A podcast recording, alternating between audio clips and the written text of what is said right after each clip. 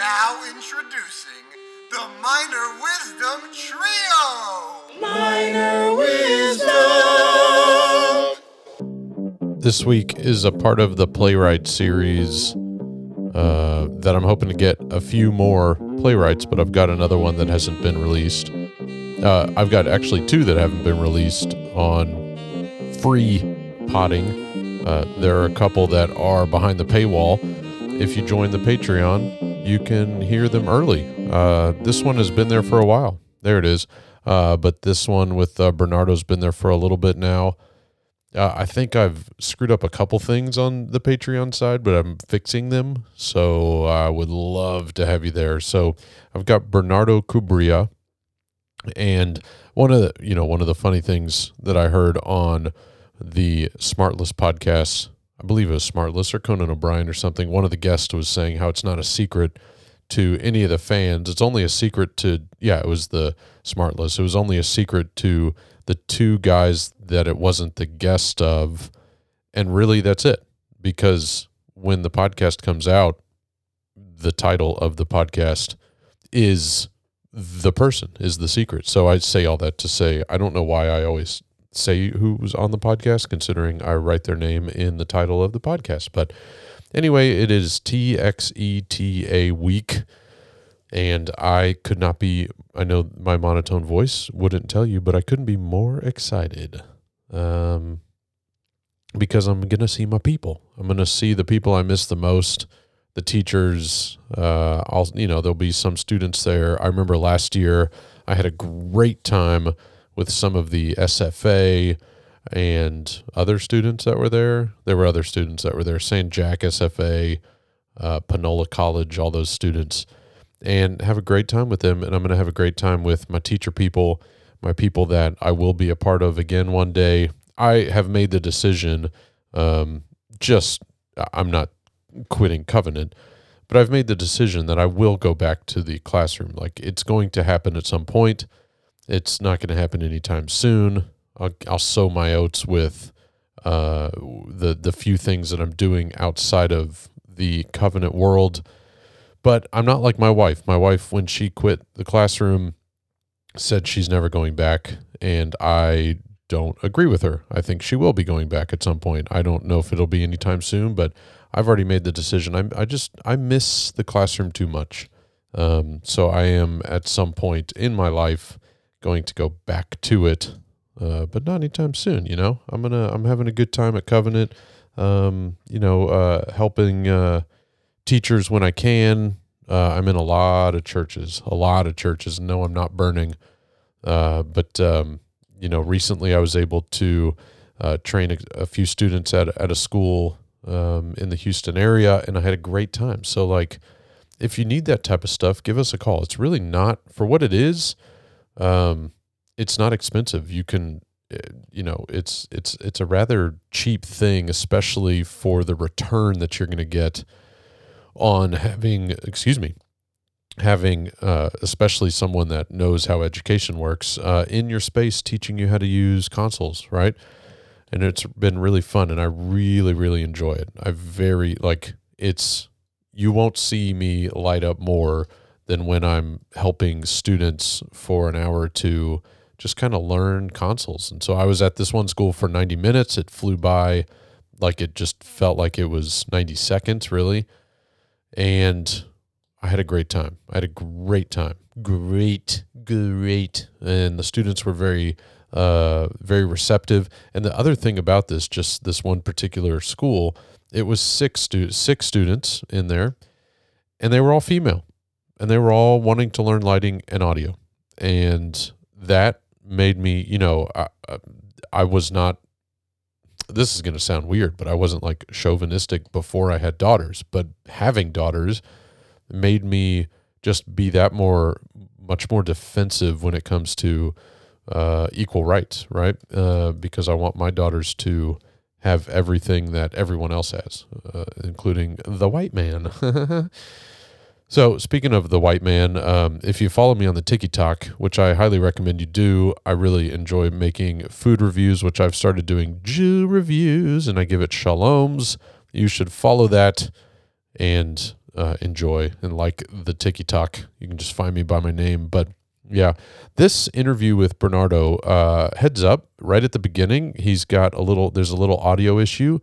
Uh, he's got a very, very sexy beard, and it was causing some sound issues with his uh, with his mic. So uh, that got fixed. You won't actually hear the fix or the complete fix, so it'll it'll all of a sudden get clear after a couple minutes. But uh, bear with us, you know, bear with that little annoyance, if you will, and uh, it'll be fine. And Bernardo and I went to college together. We went to the University of Houston now, and now he's killing it on the West Coast. And he hasn't always been on the West Coast. He'll talk about that.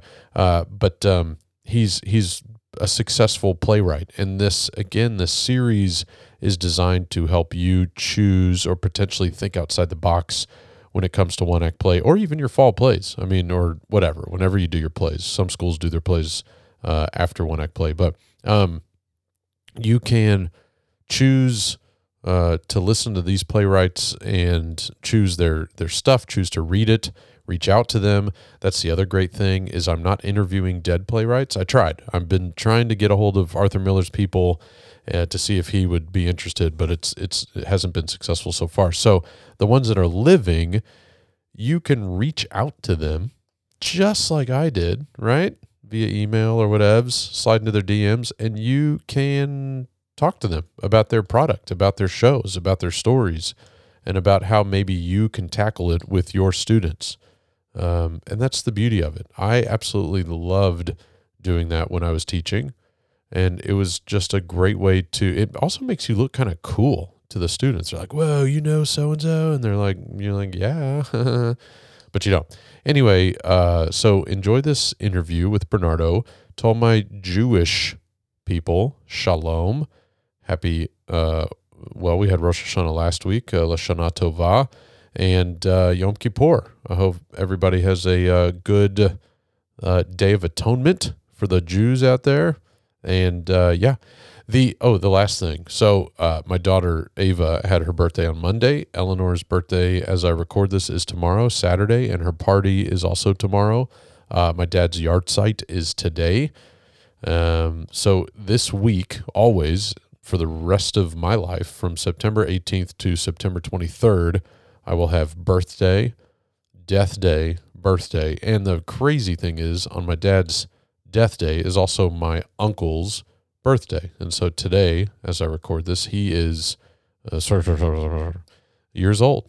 So uh, happy birthday to my uncle Steve. I think everybody has an uncle Steve. I'm fairly certain. Anyway, my wife does. I do. That makes everybody. Enjoy this interview with Bernardo Cubria. Bobby, I feel like you two could be good friends. Mm, Maybe that's racist. Enjoy. I went to this weird international school in Houston. Oh, okay. And so we didn't do any of that. So I didn't hear about one act or any of that shit until I was at U of H. Right. And then people were like, oh, yeah, it was like the biggest moment of my life. Like, you know, Hernsberger or, you know, anybody who did like Jessica Boone. I remember talking to me about the monologue she did at some competition. Yeah. Because what was it called? Like tap or what is that? Ta- thing well, there's TAPPS. Uh, TAPPS? Is yeah, there's TAPPS, Yeah. but that's uh that's the private school version of it. But yeah, Oh, I just remember people at U of H Theater School talking about it. yeah, And I was like, man, you guys are so lucky. Like at my high school, there were six of us, and me and another friend were always the leads because we were the only ones who'd learn our lines. Everybody else would hold script during the plays. So it wasn't like, you know, it was just very different. So then, what made you want to get into theater if you were kind of involved in a in a smaller uh type of environment? Like, what was it about it? I mean, look, looking back now and after doing therapy and stuff like that, you know, I I was always the cousin who made all the other cousins like put on a play for the grandparents at Christmas that I would write, direct, and star in and force my poor brothers to participate in, you Yeah. know? So I always loved it. And I do have a very strong memory of going to Jesus Christ Superstar with my parents Yeah. in Houston, Texas. And this, I don't think I remember, but my mom talks about it that I stood up when Jesus was crucified Yeah. and asked them to take Jesus down from the cross because I was so upset. I think I was five or six. You'd have to ask my mom. Yeah. She can uh, fact check all this. But then I got to meet the actors afterward because they thought it was so cute that some kid, you Yeah. know, like if I was in a play, I would think that's awesome, right? And so, but I was really in it. And then, you know, my mom took me to musicals all the time, especially in Mexico City. I saw so many like famous American musicals translated into Spanish. but you know, I grew up in Texas in a Mexican home. There was not like it wasn't even that my parents didn't allow me to. It's just that I didn't even think one could choose to be a theater person. Right, right, You know, I grew up in this Mexican home in Texas. I didn't know that you could be a theater person. Right. You know. And then a very long story short, when I graduated from high school in Houston, I went to college in Mexico because I Oh. thought uh-huh. I wanted to work in politics and be like a human rights activist. So I moved down to Mexico when I was 17 and I worked for Amnesty International in Monterrey, Mexico while I was in school. Had a very difficult year, had a hard time adapting to that city, to that uh, culture. You know, it's weird growing up very proudly Mexican in the States, but then all of a sudden you're living in Monterrey and I was, I felt like a fish out of water. And it was also a lot to take on to be working in human rights at 17 years old, Yeah, to be honest. Anyway, when I got back to Houston, it was the summer, and the day that I was supposed to go back to Monterrey, I literally couldn't move. Huh. I remember the feeling of being in my room. I have this memory of me. I just could not stand up. I don't know if it's a panic attack. I don't know what you would call it. Yeah. But I just could not move, and I did not want to go back. And my mom was really dope, and so was my dad. And they were like, "You can stay," but their rule was you can't drop out of school. You have to go to college. Right. And so their solution was just go to U of H. Anybody gets in. I Yeah. mean, they let you in, Yeah, right? So yeah, they let anybody right, right, right. right? Yeah, yeah, yeah. So they let they they said anybody will get in. I didn't even just apply. I take- just I just walked yeah, yeah. I just walked just walked class. in, which we all knew, by the way, and talked about. Why is he here? Someone tell him he's not a part of this school. No, uh, no, but I so I out of like, okay, I'll go to U of H. Here, there's this art thing that you have to do one class, acting one, Carolyn Boone. Yeah. And dude, I walked into that class, one class with Carolyn Boone, and I got home and I told my parents, guess what? I don't want to be a human rights activist anymore. I'm, Yeah. going to be an actor. You know, you can imagine how thrilled they were about that. But I just felt like, oh, yeah, Yeah. this is always what I wanted to do. It just made so much sense. And Carolyn, who was your teacher also, and who's, you know, because this is about education, this podcast, I mean, I cannot tell you the impact that Carolyn Boone had on my life. Yeah. You know, it was just major. It changed the course of my life. You Yeah. know? Yeah, you and you mentioned uh, Jim Johnson. Uh, Yeah. What about what about that guy? I don't want you to say too many nice things about him, but uh, no, of course. I'm yeah. actually going to say mean things. Yeah. I'm happy I finally have a platform to speak out against the ills It's- that he committed on all of us It's been twenty Uh, plus years. Yeah. 20 plus years. I mean, look, I think the majority of the teachers we had at U of H, except for one who shall remain nameless, who Yeah. he and I just didn't get along. I mean, he's a fine guy, but he just wasn't the teacher for Sure. me. You know, I don't think every teacher has to be for every student. Yeah. But the main thing was that, you know, about a year into the school, uh, you and a bunch of us started this thing called uh, the Unheard Voices, which was, you know, our reaction to the fact that our school was only doing plays by old white guys Right. that you could only cast white people in. Right.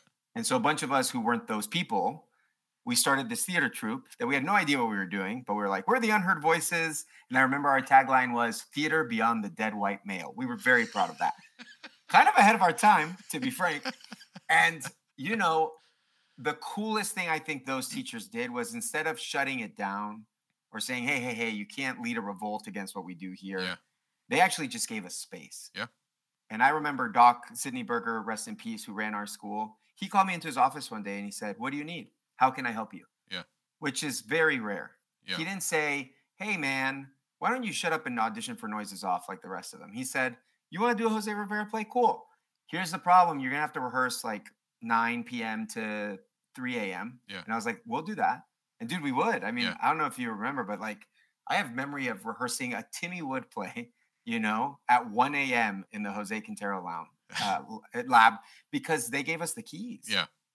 Yeah. They gave us access. Well, we and- did. I did Brecht with. I I mean, I remember doing some of that when we did Jungle Yeah. of Cities. But yeah, Oh yeah. Yeah. Yeah. So it's crazy, dude. So, you know, that was what those teachers gave us. And also, you know, guidance and Yeah. they made us better. And I mean, Carolyn was a ruthless acting teacher. I Yeah. mean, you know, yeah, I was deathly afraid of her and wanted her to like me so much, you know. But luckily she did at some point and you know, it it, it definitely gave me a lot of confidence, Yeah. you know. so Uh, but yeah, U of H was an amazing, amazing place for me. Yeah. so then uh, go back a little bit, um, Yeah. and we could sit here and talk about UH for a while. But uh, talk about your high school experience because you mentioned, you know you got parts because you got off book, right? Yeah. But like, but like, what types of shows were you do? Were you doing anything that was kind of wet in the whistle? Were you doing anything that you were proud of, or you know, like, was it just kind of stuff to do stuff? No, I mean I loved it. I Yeah. really loved theater, and I had an amazing teacher, uh, Mr. Clark, who is still alive and in Houston, and who had a major impact on my life. He would Wait, what's his first name? Don Clark. Oh, okay, okay. No, no, no, because I had a major impact, Mr. Clark as well, but his name is Oh, Russ, really? Russ Clark. But anyway, Really, Russ Clark. yeah. they should meet. yeah, they They, should, they should start the Clarks or something. Yeah. anyway, No, he was he. You know, one he thought that I I had something. Yeah. You know, which when you're young doesn't matter what it is. If someone tells you you're good at this thing, it means a lot, Yeah. right? And it encourages you to continue.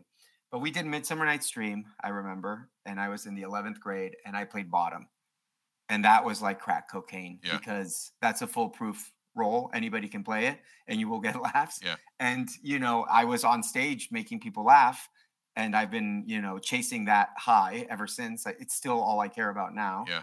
You know, and then I remember my senior year, he let us do whatever we wanted, and he let me do John Leguizamo's Freak, Huh. which you know, for a young Yeah. Latino kid, like that was Freak was everything. Yeah. I mean, I remember seeing that on HBO, dude, and I didn't know that Latino people did theater right, unless it was in Spanish and it was a translation of an American play in Mexico City. Right. You know, like so getting to do that terribly, I'm sure. I had no real training and I did a one man show, but and someone else's one man show, Yeah. right? but though that had it just gave me confidence. Again, it's the ability to let kids play and fail. Right. It's the same thing that I'm talking about at U of H. I just think it's so important to let people go out there, you know? So Yeah. and and and then post UH, uh, talk about it. What what what kind of what have you been up to the last uh, almost twenty years?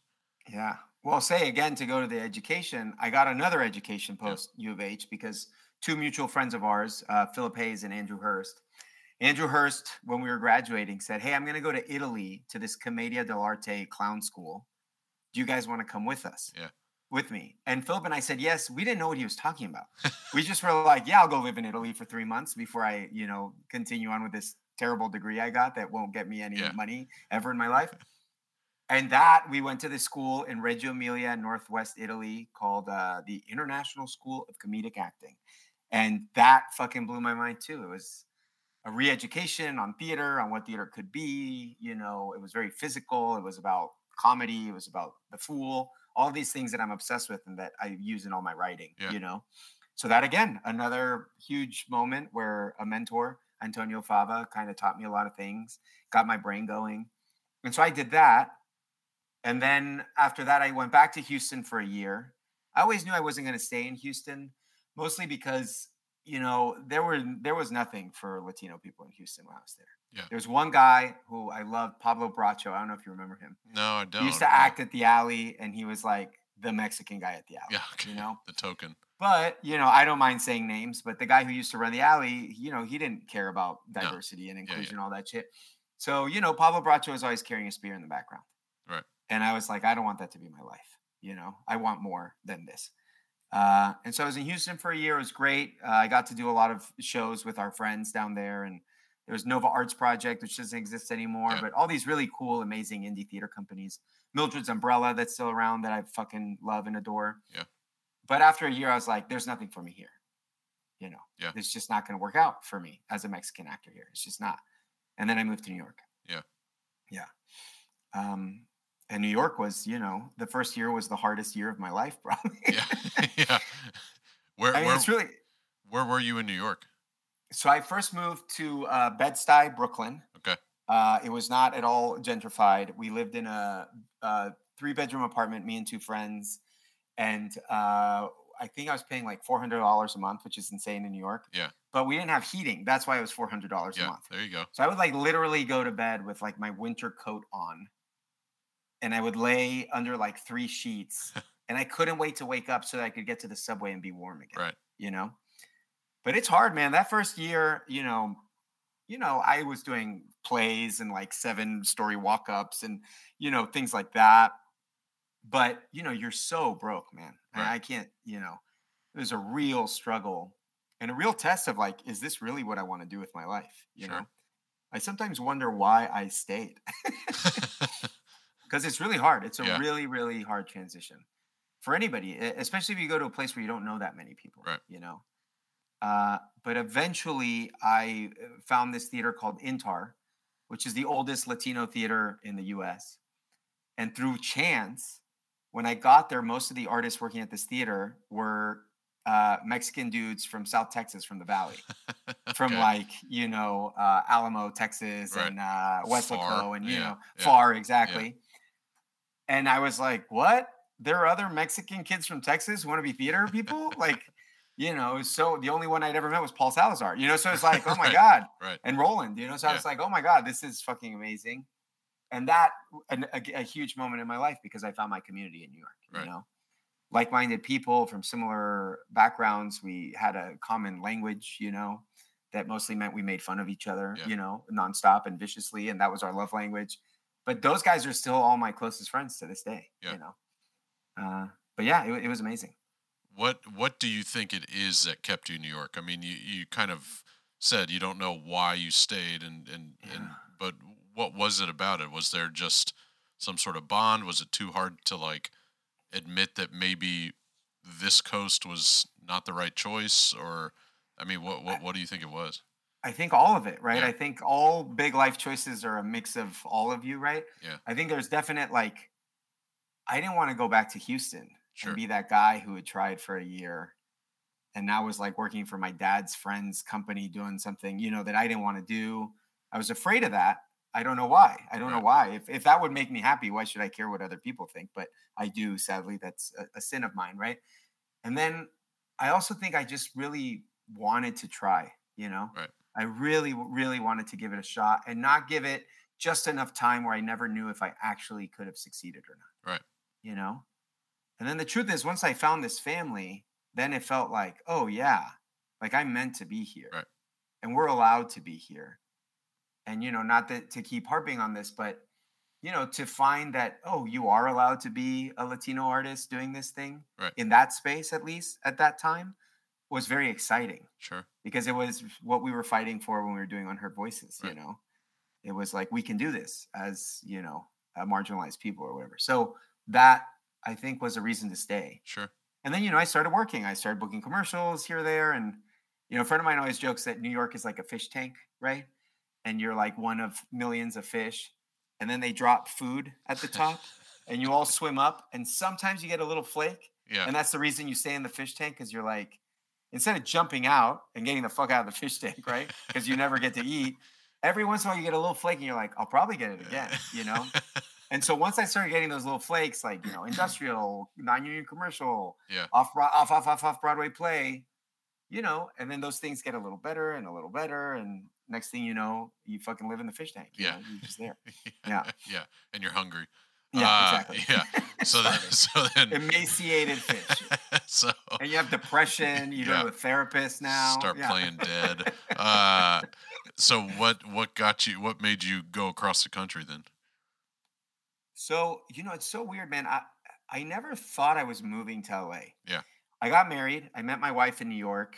Um, and you know, I was very much in love and we got married. We wanted to have kids, and it just seemed like impossible to have kids. Not the right place. Yeah. Uh, but people do it right Yeah. but it wasn't even conscious it's not like we sat down and had a meeting and we talked about it my wife's brother lived in la and we were like let's go try out pilot season which was a total lie because it's not like i was at the point of my career where i was like going out for a billion pilots i just like happened to arrive at la while pilot season was happening Right. you know uh, but what helped there again having a family to arrive to right a play of mine a very strange play called judgment of fools that had been done in New York uh, was going to be done by a theater company in LA that was just starting. Okay. And that just timed out perfectly with us coming for that first pilot season. Right. And so I showed up and I met these amazing artists at Ammunition Theater Company that I'm a part of still to this day. And that was like, oh, there's really good theater in LA. There's amazing people in LA. And all my judgments I had of it weren't real, you know. Right. Again, I I thought I would hate LA, and Right. I fucking love LA. I, I really love living here. You Yeah. know, Uh, do you think that your experiences, good and bad, uh, and I know the answer to this, but I'm going to let you elaborate. Uh, are what kind of flavor you're you're writing now? Sure, of course. I Yeah. mean, it's all you know. Yeah. I mean, I hate to say it, but mo- most I don't hate to say it. I don't know why I said I hate to say it. I, I think most of the writing usually begins from a dark place. Sure. You know, it's usually a place of pain, something that you know, uh, suppressed trauma or something, an incident that just occurred, and I can't figure it out in my head, and so I start writing about it so that I can survive it. You Sure. know, that's usually where it comes from. And then because I like comedy, I eventually try to turn that pain into making fun of it or laughing at it or Right. getting over it through laughter, you know. But most of my plays have always started from a from a dark place. Yeah. Is there so that's I mean, I don't want to say it's funny you said that, but I'm going to say it. Uh, it's funny you said that because uh, today, as we record this, I was in front of uh, other theater educators talking about design and stuff and going through a process that I went through with my students uh, at times where we, uh, when we would write our own prompts or, you know, short plays, right? Yeah. Or monologues, whatever. And I would always tell my students, don't go dark, sex, violence, drugs, you know, uh, murder, all this kind of. Don't do that stuff because that stuff is too easy. It's too easy to like be bad, right? Yeah, yeah. It's hard to be good. Yeah, Um, yeah. and so th- you saying comes from a dark place. I'm not saying it comes from drug, sex, and violence. I'm just, Yeah. you know, but is am I was have I been doing it wrong? no, I, I don't think you're doing it wrong. I mean, you know, I think that if look, I think anything can be about anything. It's all about execution. Yeah, right? sure. Like, you know, I had a writing mentor who's like, "Oh, so you had an idea for a story? It's a sentence long. Like, you don't own that. Everyone's had that idea before, right? The only thing that makes you a writer is your execution of it, right? And now it's exciting nowadays because AI is about to take that from all of us. Yeah. So that's really exciting. Yeah, no, I'm just kidding. I hope not. But so I think anything can be about anything. But I think uh, for young writers, there is a tendency to really lean into the melodramatic or the hyper, you know, uh, it's kind of like crying, right? Yeah. When we watch an actor cry, sometimes it's really boring because it seems like it was an easy thing for them to do, actually, Sure. right? Rather than watching someone struggle not to feel those feelings, because that's usually what we do in, in life, right? Yeah. So I don't think you're wrong. So, do you like your plays are full length? Um, Mhm. uh, do you have shows for the sake of the people listening to this thing? Do you have shows that you could see yourself paring down to a one act, or do you even have one acts? Uh, you know, sometimes sometimes playwrights have literally binders or notebooks full of stuff that they've never even tried to publish. Uh, do you So keep I- everything full length? Everything has always been full length unless it's like 10 minute plays that I was, Okay. you know, Okay. asked to write. Or like there I have all these terrible Zoom plays that I wrote when we were all fucking trying to survive the theater world on Zoom, which was horrible, horrible, horrible. God Yeah. bless us all. But uh but yeah, I have plays. I mean, especially for education and for younger people, Yeah. right? I would love it if someone took any of my plays Yeah. and turned it into a 40 minute version. You know, I, I don't know. I mean, you were saying before, I don't know if it's a part of the interview, but that some people don't allow that. Yeah. I'm what I'm like you insane person. Why wouldn't you want people to do your work and learn your lines and give uh, kids a you know, at that age it's just about being told that you belong and that you're allowed to do it. Right. So I don't why would I make my ego more important than some 15-year-old Mexican kid in Texas opportunity to like see himself in a play? right. Uh, so yeah, I would love it if they did that. Have you had full circle moments where you've had people come to you and say, "Thank you for giving me this opportunity to have a voice"? Yeah, I have. Okay. And that's been really moving moving, you know. Yeah. I mean, yeah, I've had uh, you know, experiences with plays of mine where younger artists, you know, uh talk about what being in that play means to them or Right, whatever. And right. you know, it's strange for me to talk about, but it's deeply moving and Yeah. it feels like, okay, you know, because nobody does theater for money, right? Right. Like that's not if you that's why you're here, you're wasting your time. Right. Like if anybody listening to this wants to be a theater person to make money, I, I have some really bad news for you. terrible, terrible news. That is not what will happen.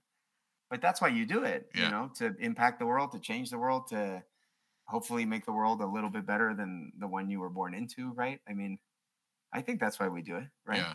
And now that you're in your late 60s, uh, Yes. yeah, yeah. Yeah, thank you, thank you. well, this won't come out for another 20 plus years. oh, Uh, that's good. but That's how long you hold them. That's Yeah, smart. yeah, that's because what, the podcast is going to be a huge form in 20 years. I think everyone will still be listening. To yeah, podcasts. it'll it'll yeah. all be again AI generated voices. yeah. But uh, yeah, yeah. yeah. Uh, so do you? Th- this is a weird question, and I've never asked this before, but um, I'm a damn good interviewer after doing this so long. Anyway, I like do you, do you do you have any plays that have backfired? Like your message ended up being kind of misinterpreted, or uh, maybe it maybe it didn't necessarily backfire, but then you saw it on stage.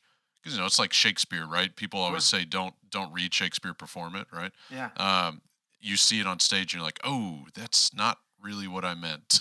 and and not incriminating a director or actors. I mean just Sure. Yeah. you know, your words were oh. I mean, never. Maybe this is uh, a sign that I'm a very egotistical person, but never like, oh, it was my fault. I mean, I've definitely every play of mine, I'm like, God, why didn't I change that line? Why didn't I Oh, do sure. this? Like, it's never a, a, a positive experience sitting through your play. But I'll say I had this experience with a play of mine called Neighbors. That's about the U.S. and Mexico, basically. And it was done in this town called The Villages in Florida. Do you know about that place? No. So it was the number one county in the U.S. to donate to Donald Trump to give you a Ah. sense of where this play was done. Okay. And this play is very anti-wall, very pro-Mexican immigrant. you Yeah, know, yeah. This is the message of the play. And this amazing woman, Whitney Morris, who runs a theater down there, she put on the play to kind of challenge her audience. Mm. And uh, it was probably in one of the Florida, most- you're talking about in Florida. She in put it- Florida, okay, okay. in the all right, villages, Florida, Okay. right? Yeah. So I was living in LA. I get a call from this woman, Whitney, in the villages, Florida. We want to do your play. Yeah. Amazing. Do it. How great. Uh, and it was one of the most kind of meaningful theater experiences because the audience was not the choir. You Yeah. know, usually in the theater world, you're preaching to the choir. Right. Especially in New York and LA. I mean, it's like, you know, it's progressives performing for progressives. And I, I sometimes it's just like, who can be more progressive? Right. It's like a comp- competition, right? Right. and I am a deeply progressive person, but uh, that doesn't mean I just want my plays done for those people because Right. then I'm not changing the world. Right. So it was cool, man, and it was interesting. And I'll say uh, I saw the show three times, and during one of the performances, there's a moment where a white character calls a Latino character uh, a slur, a Yeah. like racial slur, and someone uh, clapped. Like applauded the Wow. use of the racial slur. Uh-huh. And I will say I was horrified. And that's when you met Donald Trump? Uh, yeah, and we became friends. Yeah, and I'm here to plug Trump Steaks. Uh, Trump, Trump Steaks, the best steak you will ever have. Yeah. It's very red. Uh, you get two if you sign up for Trump University now. Um, anyway, no, so it yeah. was quite a moment. Yeah. And so to your point, I said, "Oh God, I don't think this guy's getting the point of the play." yeah. Uh, but I was like, "Fuck yeah!" Like I'm I'm pushing some buttons in this room. Right. And it was cool. The talkbacks after that play were, you know, talkbacks are usually horrible and a waste of everyone's time. These were exciting. I mean, I got into it with some folks, you Yeah. know, in a cool way, in a respectful, you Right. know, way. I don't know that I changed anyone's political opinion, but I at least felt like I was able to stand up for mine, Right. you know, which is cool. Yeah, and you yeah, Yeah. feeling safe. I mean, Yeah. political debate is not a brand new thing, but it's Yeah. the way it's done now is a brand new thing. So, Exactly. Yeah. Exactly. Yeah. Yeah. uh, what um, what made you dive into writing? Because all this time you've talked about your background. Not once did you really mention that you were writing. So when when did you kind of start? When was it? When did the switch go off that you were like, oh, this this playwriting thing is actually uh, doing well? So, you know, again, looking back, I always wrote like terrible rhyming poems in high school, Yeah. listening to The Cure, you know, or Yeah. whatever. That's why you were single for a long time. Yeah, yeah, yeah, exactly, Yeah. exactly. Right, And you always made fun of me for it, which was painful and hurtful. I was and just I, the only reason I agreed to do the podcast was so we could talk about this. I was just jealous because I had all the girls and Oh, I, was I- crazy. I, needed At some alone time. Yeah. They called you. Yeah, that's what we knew about you. Uh, no, but so I always wrote poems, and like I wrote an O.J. Simpson play in the seventh grade because I was obsessed with Saturday Night Live. So I think I was just ripping off those sketches. But you know, the truth is, when I got to New York, when you're an out of work actor, there's a lot of downtime. Yeah. And a friend of mine said to me, "Look, dude, if you want to have more control over what's being said to the world, right? Because I was getting frustrated auditioning for like Mexican number four, undocumented man seven, uh, you know, all the Miguels, and you- all, you know, You were turning into the guy from the alley. yeah, exactly, Yeah, yeah, exactly, yeah. dude. I- I've never thought of it that way. Exactly, yeah. In, in New York, right? Yeah. And a friend of mine who's an amazing playwright himself, Mando Alvarado, said, "Dude, the only way to have power is you have to write your own stories. That's Right. the only way to have control over what you're saying to the world." And he was 100% right. And so that's when I started writing. And uh, you know, another shout out to Houston. The first play I wrote in earnest in New York was this play called Down Boy. Mhm. And uh, Wordsmith Theater Company that Elizabeth Earle runs down there, they did a public reading of it. Right. And that was huge for me because I didn't know that what I wrote anybody would ever approve of it. And then we did a reading in Houston in front of all of my parents' friends, which was really awkward because there's a lot of sex in that play. And you know, it was like not a, uh, positive evening for me but out of embarrassment of my parents' friends, you Yeah. know. But like my Houston peeps came out, you know, and it was exciting. It was like, you know, so again, uh, thank you, Houston. Yeah. You know? Yeah. So I'm going to ask an ignorant question. How how do you get your stuff out there? Like what? Like do you have to? Is it just your own hustle, or is it uh, uh you know a publishing company has to pick up your work? I mean, what what is it that gets you out there? you know everyone does it differently what i would recommend for young people listening to this is go to yale or juilliard because they're a mafia and they run the fucking industry Yeah, yeah, go to their playwriting schools and then you'll get a good agent Yeah. young and you'll it'll make it a lot easier for you right but for most of us you just it's your hustle man it is you know there are places like new play exchange is an amazing website where you put up your plays all of mine are up there right, Right. and then you can read other people's plays and people review your plays and that they they get done because of that right, Right. like neighbors in florida uh, you know that they read it on new play exchange i a play of mine's being done at rutgers university next year that's through new play exchange you know uh, so that's really helpful especially when you're young and you don't have an agent right. Uh, and then the truth is man what i've learned is it's just all the people you meet along the way. Right. you know it really is who you know. It's your network. Yeah, yeah it, it's your network. And you know i think one of the reasons that you know it took me a long time to make a living doing what i do and you know i think one of the reasons is just because i stayed. Because at some point they go fine okay give him a chance. This guy he's still here you know? Okay we'll put on your play. And you know that helps because then your play gets done. If it does well then people talk about it you know but i used to submit there's also a thing i think it's called playsubmissionhelper.net and Okay. it has every deadline for things as small as like a reading festival you Okay. know just of all uh, levels and you know i would submit my play five times a day and sometimes pay $40 $70 to submit my play you know but that way you hope that people will pick it up and that they'll do it you know Uh, another ignorant question, and I know Yeah. that I again this may be one that I actually know the answer to uh, in in the big picture, but I want a more granular answer. How do you know when your play is done? well i never feel that it is done I right, know that that's that's that's the that's Yeah. the big end. yeah. Yeah. I mean, look, uh, my recommendation is you write a first draft. And I think the biggest mistake people make is they try to write a perfect first draft. Right. And that's why most people don't finish things they write. Anybody can write, but anybody can. The, eh, the, the real thing, the difference between writers and non writers is that writers finish it. Right. They get to the end, right? So I had an amazing playwriting teacher in New York who said, you know, his his big advice when you're starting out was buy a bottle of your favorite booze, lock yourself in your apartment. On Friday, start a play, and on Sunday, write end of play. Right. Turn off your cell phone, turn off the TV, and just go. And don't rewrite at all while you're doing this. Just fucking go. Yeah.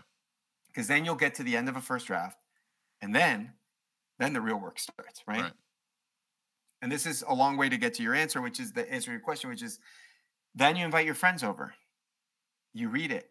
You invite six, seven of your favorite friends who you think have smart theater opinions. Yeah.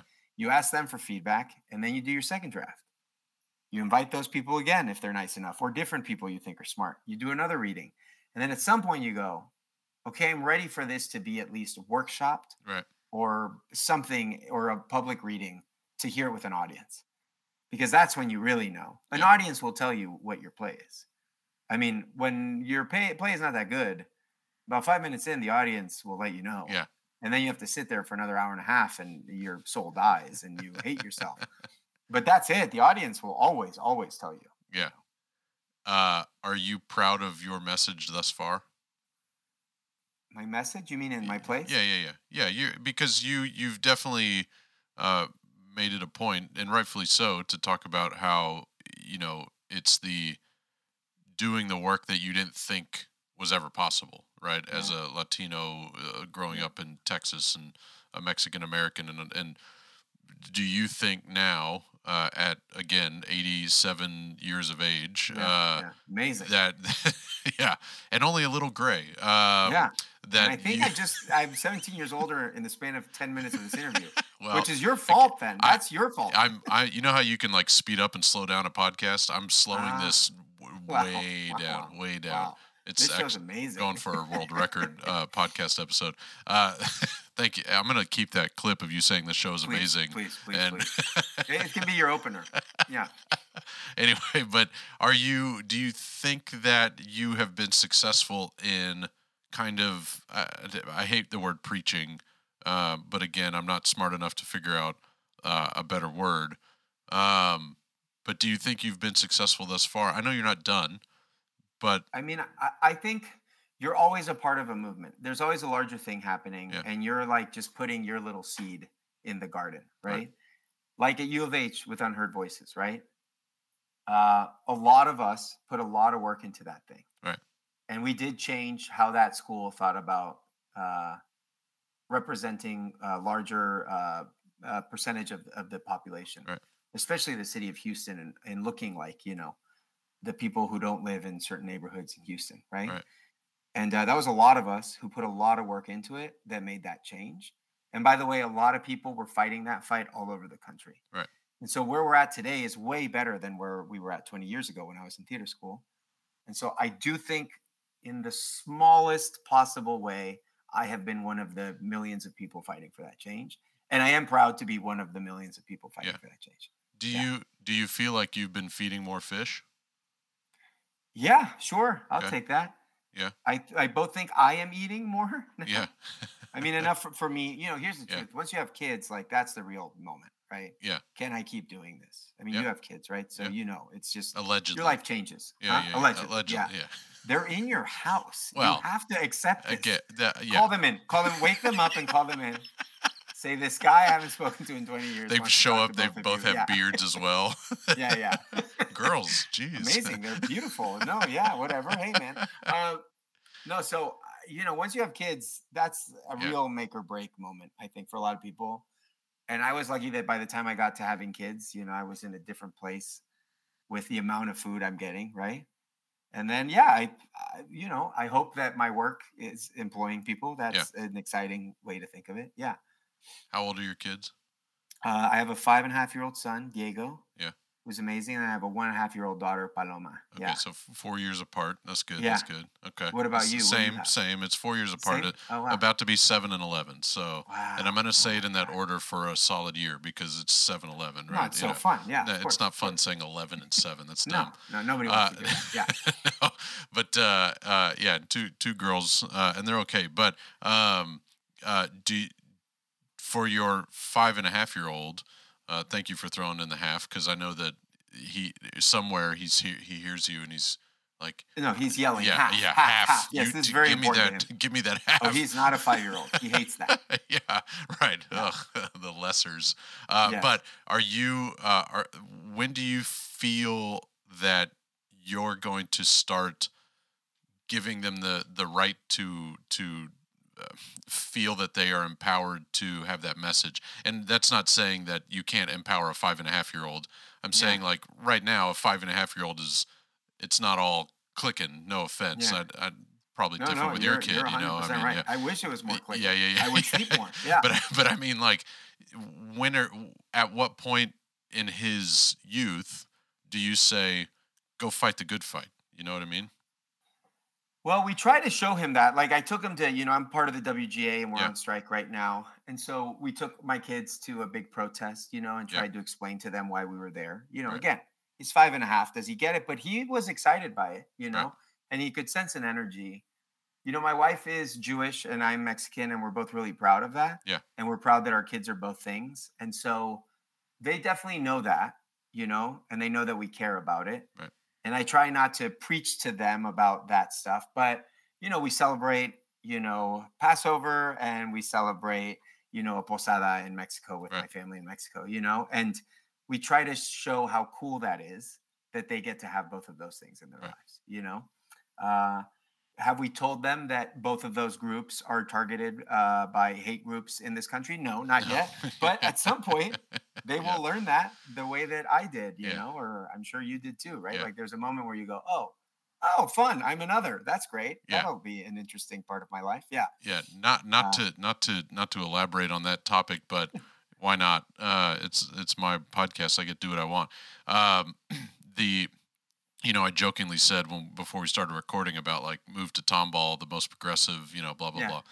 Well, it- not to make light of that, but my you know the whole targeting thing because it's a big it's a big thing right now. Like it's Yeah. like it's a little scary in in some regards, but uh, it's to the point where my wife, who is not Jewish, Mm-hmm. uh, doesn't want to put any like a, a is, is afraid to put a menorah out. You know, like a like the cheesy like blow up. door, Yeah, the, anything like that. Anything that that shows that that there's a Jewish person in this house because there's just so much ignorance with uh, how they're being treated, uh, how we are being treated. Um, that said, I've never personally felt uh, Sure. uh, worried, um, but she never, she's never grown up in a. She's a white woman that grew up Christian Sure. in, in Dallas, Texas. I mean, it's Yeah. like it's like you can't get more stereotypical than that. But uh, Yeah. so she's just never experienced it. But Well, I'm it's assuming, scary, man. I mean, it is, you know, and when you have kids, it's Yeah. scary, you know. I mean, I think about it a lot, you know, that, and maybe this is not where your podcast usually goes, but like for me, right? Like, you know, a lot of the stuff that I grew up having, right? Like when I was three years old, having a man at a restaurant tell my grandfather to go back to his country, Right. you know, in Houston, right? You know, those things, they stay with you, whether you know it or not, they're in you somehow, Right. right? And so the question is, how can we share this with our kids to protect them, but also not sh- scar them before they even, you Right. know, like it's a balance. It's hard, right? Yeah.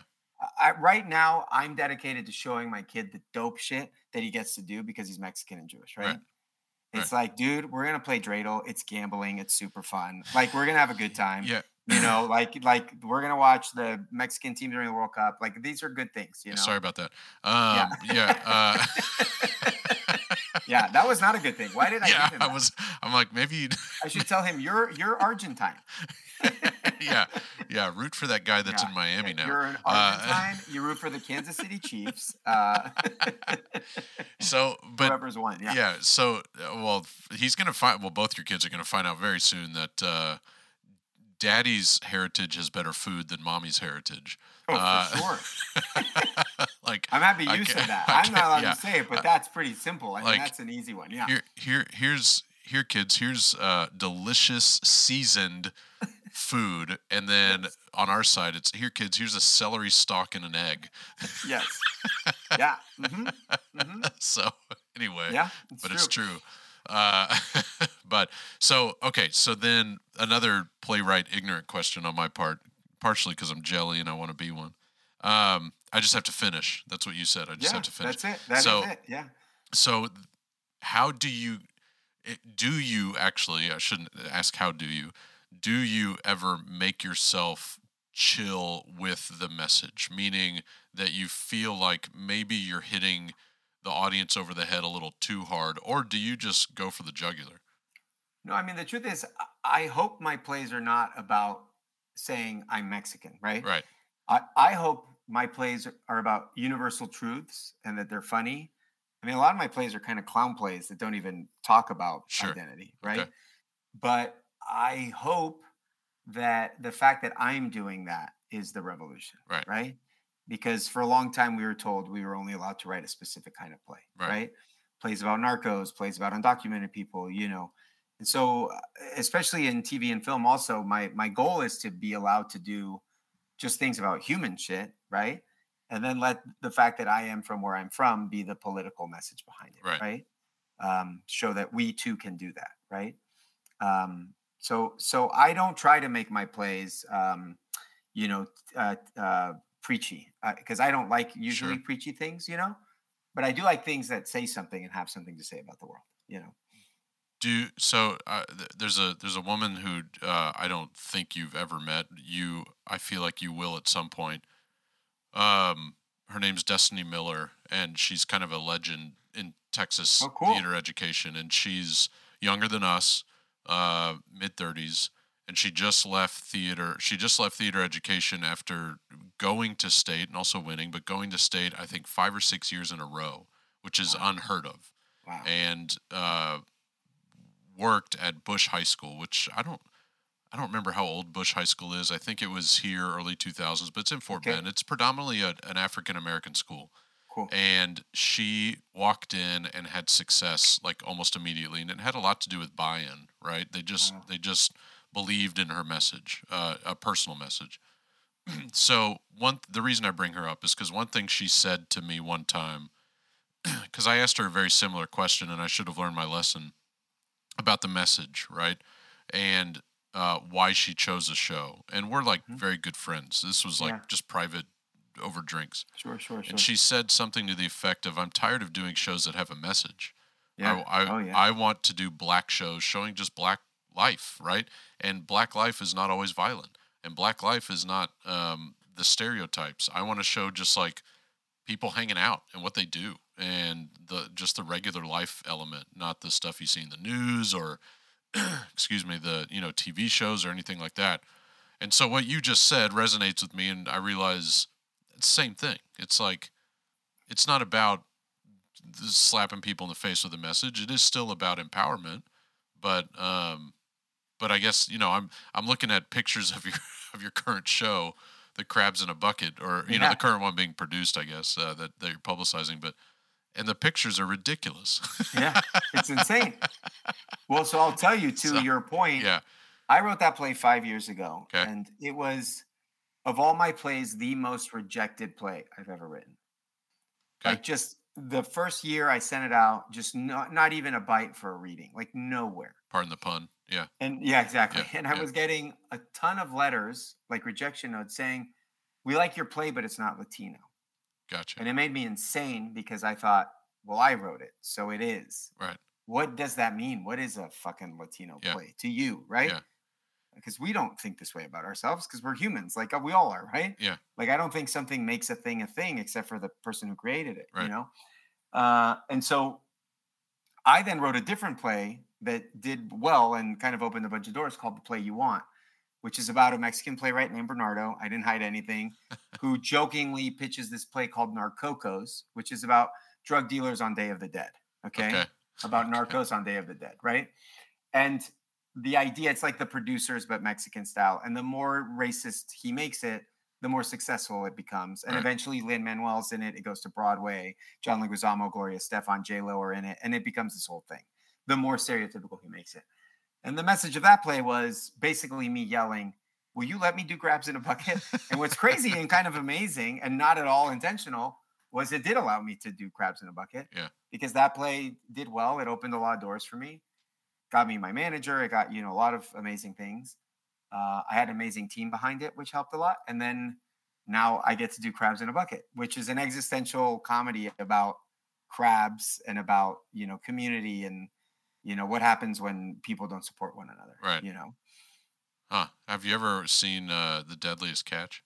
no, Oh, well. wait, the okay. show, the Yeah, reality yeah, show? Yeah, yeah. Well, there's yeah, yeah, yeah, where they catch crabs. Oh, they- no, never. I never have. I just see that. Yeah, they're up in the uh, the uh, uh, not Bermuda. What the hell? Up in Alaska. The uh, Oh, uh, yeah, uh, yeah, yeah. the- whatever. I'm, it's failing me right now. I watch it all the time, but um, but yeah, they're up in Alaska. You know, they're close to the close to the southern or southeast Russian border and stuff. Anyway, um, and Wow. they they it's a show about them just throwing you know steel cages out in the water and catching crabs. But How cool. but but uh, I only asked because I, you know I don't I don't know what kind of research you did, you know.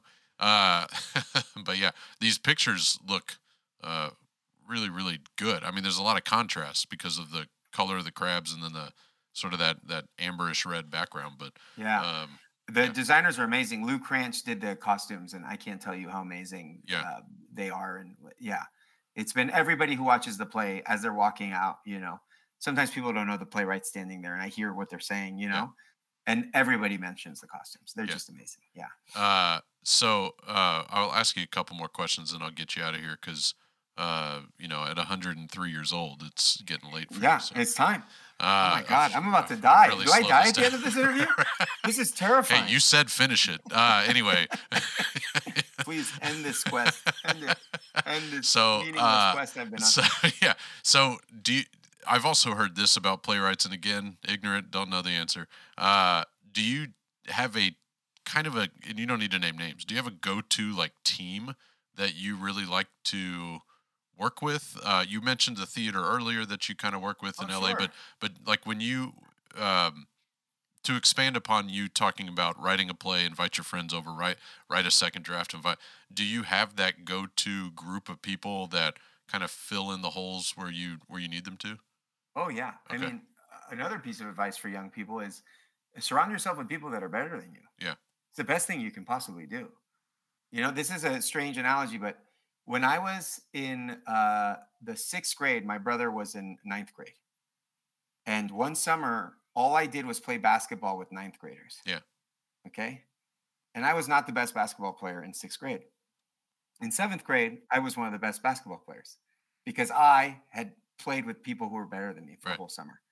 Right. And the first weeks it sucked and it was embarrassing and it forced me to get better. Yeah. And that always taught me at that young age, like, why would you not want to be surrounded by people who are better than you? Right. And I do that still constantly. I collect talented people, you know, uh, like the lead of, um, there are two of the women in my play, Sochi Romero and Anna La Madrid. I've known both of them for a very long time. Anna and I did a short play festival in New York 16 years ago. Sochi is one of my best friends. I put her in everything I write Right. because they're fucking good, Yeah. you know, um, and they make me better. They challenge me. They ask smart questions, you know. They make lines that aren't that funny on the page funny because they're better than the line, you know. Right. And I'm thrilled that that happens because I win, you know. Yeah. You always win when you surround yourself with better people. Always. It, is writing comedy similar to stand up where uh, in your mind it sounded really funny and then Oh, yeah. you you go out in front of an audience and you're like oh Oh, it's horrible. Yeah. Yeah. I mean, there are still lines and crabs in a bucket that die every night, you know, but at some point you have to stop changing lines, you know? Right. And then there are lines that you didn't even think were funny and they get a huge laugh and you're like, oh, okay. And you learn. yeah meant to do that Right. Exactly. Yeah. And then you pretend it was always meant to be the Yeah. funniest line in the play, you know? But I mean, I love it. I love that hearing it. I one thing I wish in the American theater was that previews were longer. Yeah. Because if you get a lot of previews, then I could really fine tune those jokes, you know, because the audience is constantly teaching you Right. what is funny and what's not. Always, always, always. Yeah, that's one of so uh, again bringing it back to the one act play world. Uh, that's one of the problems with doing comedies in one act play, like a full fledged. I I don't want to say, shows that are like meant to be just hundred. They're just hundred percent comedy, right? Yeah. uh, is that one of the one of the issues is that the director does their students a disservice by not ever performing a preview. And so sometimes the first performance they do is in front of an audience and in front oh, of Death. judges, right? Adjudicators that are deciding if your play is better than the other plays that are being presented that that evening. And so comedies traditionally because of the disservice of directors. Now comedies have won state before that just did this past year there've been great comedies. Uh, we did a comedy and it went pretty far. Anyway, I digress. Um, yeah, thank you. Uh, it had not, again, it had nothing to do with me. It was the actors yeah. but yeah. um, but the directors don't just don't give their students the proper uh, training, I guess, if you will, in the in the rehearsal process to let those jokes hit or find out Oh, yeah. which which lines are going to uh, are going to hit. It's just it's very difficult. But I didn't. That wasn't a question. Just a just a point. no, to. I mean, I think that's a mistake, right? You Yeah. have to. You don't know if something's funny until you say it out loud. There's Right. just no way that you would know. You can think it is, Yeah. and you get better at knowing. By the way, I think I have gotten better. I think I'm quicker at understanding. Oh, if I cut these two words, you know. Right. Also, you probably feel this way at this point in theater. I can sometimes tell an actor, dude, if you actually lift your head and look a little to Yeah. the right, you'll get a laugh there. Yeah. You know, like you just learn these things. There's like these tricks that like Ruddy Cravens, who's like a Yeah. Houston legend, like he was doing that shit when we were acting when we were watching him in Houston Shakespeare Festival because he had 30 years experience and we were young. We didn't get like, oh, this motherfucker just knows, man. Yeah. He's got 30 years of understanding. You turn out on that line in that Shakespeare play and it will murder. Yeah. And he's a genius. That's why he's so good. Yeah, know? the timing and all that stuff. Yeah. Uh, is your wife a good barometer for your writing? Yes, the Okay, best probably. okay, Yeah. okay. I mean, you know, my wife has been, uh, you know, an inspiration for a lot of things, and you know, she's the per- first person to hear things. You Right. know, I That's think a- the thing she dreads the most is me saying at night, "Can I read you something real quick?" Because it's usually like 10 p.m.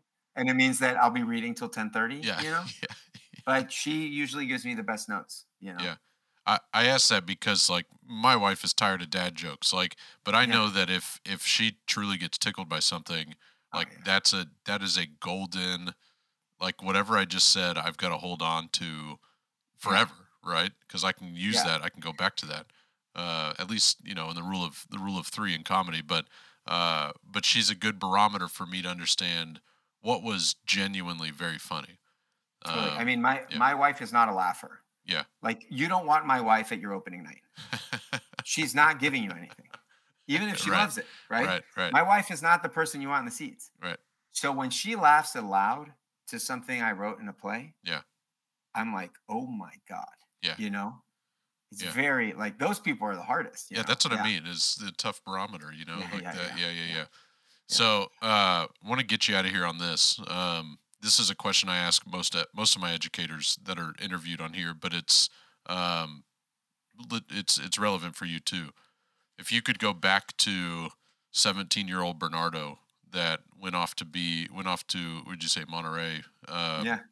and give that 17 year old kid some advice on what they should do to uh, be okay to like to have a sense of calm to have a sense of like everything's going to work out because because the way you explained it the what is it the day or two before you were about to leave or whatever Yeah, you literally you know par- were paralyzed Yeah. so what would be something now that you could tell that younger version of you uh, being that we're ending this podcast at 163 years old.